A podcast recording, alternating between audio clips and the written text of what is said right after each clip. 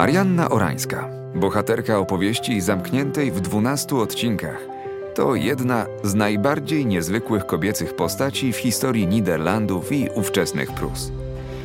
Była córką Wilhelma Orańskiego, przywódcy gwałtownego powstania przeciwko Habsburgom i symbolu walki o niepodległość Niderlandów. Dzięki wyjątkowym zasługom jej ojciec został pierwszym koronowanym władcą Niderlandów – Stąd Mariannie przypadł dożywotni tytuł królewny. W każdym z kolejnych odcinków ukazujemy inne aspekty życia królewny. Opowiadamy, jak duży miała wpływ na rozwój polityczny i kulturowy otoczenia.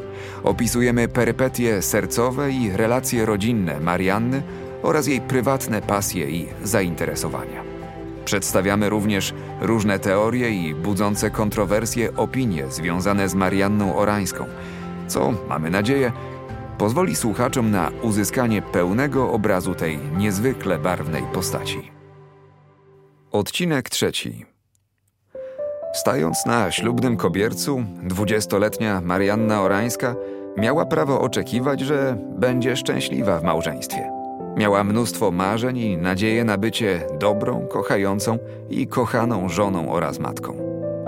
W tym odcinku dowiecie się, które z marzeń się spełniły Dlaczego małżeństwo okazało się rozczarowaniem i jakie lekarstwo pomogło królewnie uleczyć rany duszy?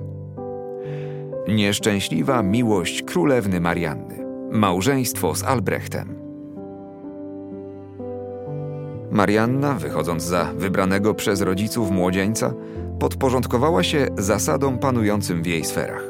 Nie wiadomo jednak, co czuła naprawdę. Na pewno, jak każda dziewczyna, pragnęła miłości. W przeddzień ślubu, to jest 13 września 1830 roku, w liście do swojej przyszłej szwagierki, Elżbiety, królewny bawarskiej, zapewniała: Od dawna kocham Albrechta i jestem przez niego kochana. Krótko po uroczystościach wyjechała z mężem do Berlina, miasta, w którym się urodziła.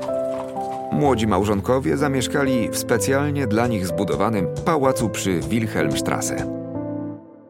Niemal dokładnie w dziewięć miesięcy po ślubie podwójna już królewna szczęśliwie powiła pierwsze dziecko, córeczkę, która otrzymała na imię Charlotta. Rok później przyszedł na świat chłopiec. Niestety dziecko wkrótce zmarło. W 1837 roku Marianna urodziła kolejnego syna. Był to Albrecht, zwany później młodszym dla odróżnienia od ojca noszącego to samo imię. Następny poród okazał się bardzo trudny, a powita wówczas dziewczynka zmarła po kilku tygodniach. Ostatnim dzieckiem pary była urodzona w 1842 roku Aleksandryna. Marianna nie czuła się w Berlinie szczęśliwa.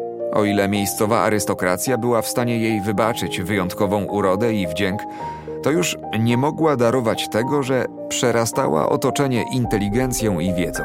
W dodatku często postępowała wbrew pełnej ceremoniałów sztywnej pruskiej etykiecie. Kiedy tylko mogła, by poczuć się swobodnie i zregenerować siły po kolejnych ciążach i porodach, Marianna opuszczała drętwy i nudny Berlin. Najczęściej wyjeżdżała do Włoch. Podróże nigdy nie trwały zbyt długo. Miała bowiem świadomość, że jej małżeństwo przechodzi zły okres, a ona chciała je ratować.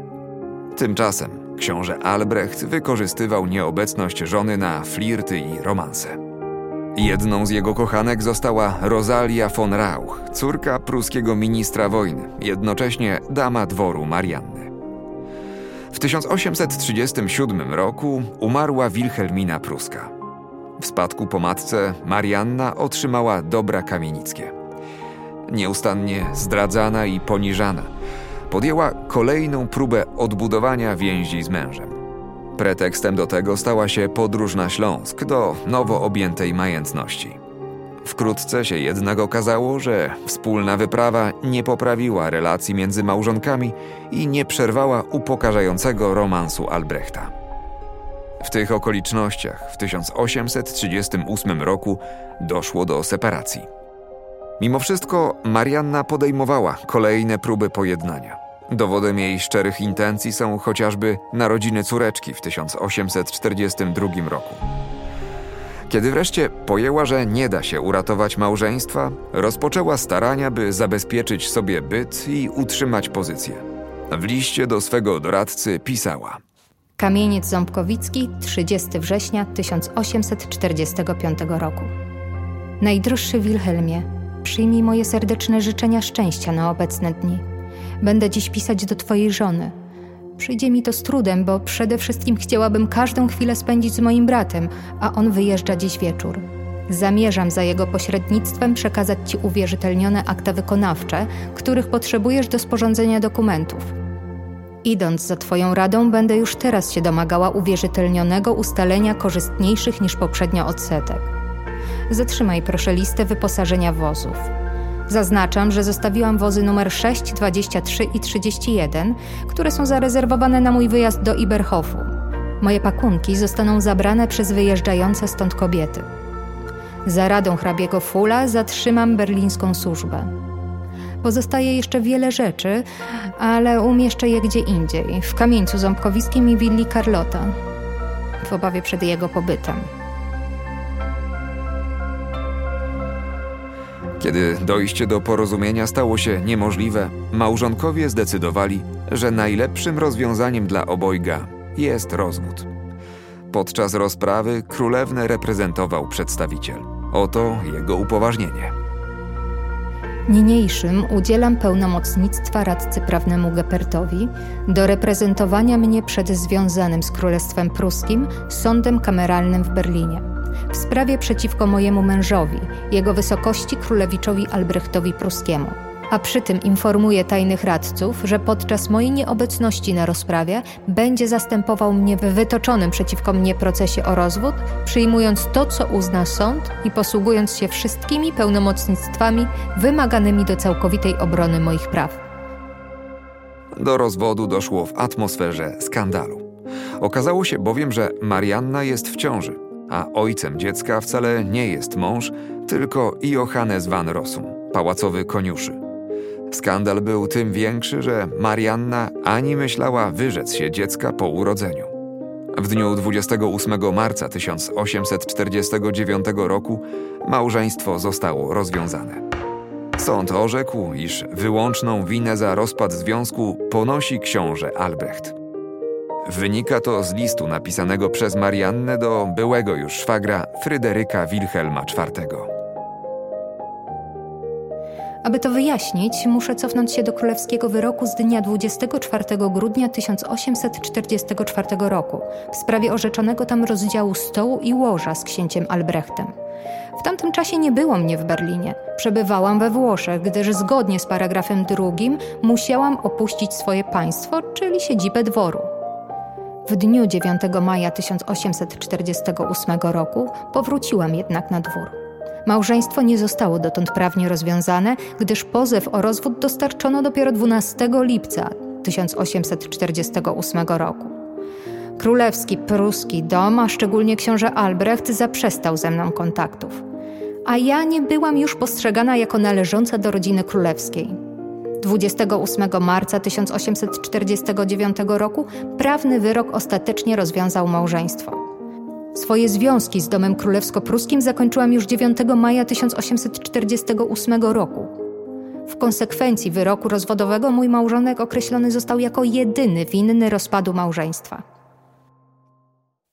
Co prawda, wyrok sądu oznaczał, że wina za rozkład małżeństwa była po stronie Albrechta – jednak w oczach dworu i opinii społecznej to Marianna utraciła cześć i dobre imię. Powodem był romans, a jeszcze bardziej to, że spodziewała się dziecka kochanka. Mariannie odebrano dzieci i oddano je na wychowanie bezdzietnej pruskiej parze królewskiej Fryderykowi Wilhelmowi IV i Elżbiecie Bawarskiej. Przestała należeć do dworu pruskiego i straciła związane z tym przywileje. Albrecht po kilku latach wziął ślub z Rozalią von Rauch. Uzyskał na to zgodę króla pod warunkiem, że opuści Prusy. Tak też uczynił, osiedlając się w Dreźnie. Infamia nie załamała Marianny. Po rozwodzie ona i jej ukochany wyjechali do Włoch. Tam przyszedł na świat Johannes Wilhelm. owoc miłości królewny i masztelarza. Seria podcastów powstała w ramach projektu Nowa jakość zwiedzania w romantycznym zespole pałacowo-parkowym w Kamieńcu Ząbkowickim. Projekt jest finansowany przez Islandię, Liechtenstein i Norwegię w ramach funduszy EOG i funduszy norweskich. Głównym celem tych funduszy jest zmniejszenie różnic ekonomicznych i społecznych w obrębie EOG oraz wzmacnianie stosunków dwustronnych pomiędzy państwami darczyńcami a państwem beneficjentem. W zamian za udzielaną pomoc finansową państwa darczyńcy korzystają z dostępu do rynku wewnętrznego Unii Europejskiej, mimo że nie są jej członkami.